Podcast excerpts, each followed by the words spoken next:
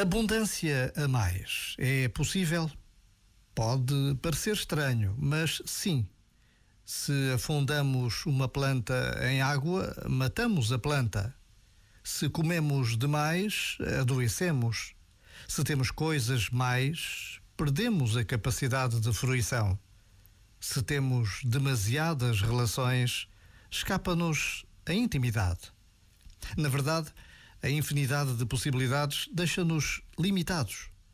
Então, precisamos de voltar ao momento presente, ao corpo e ao coração. São essas as âncoras que nos ligam à nossa essência. Já agora, vale a pena pensar nisto.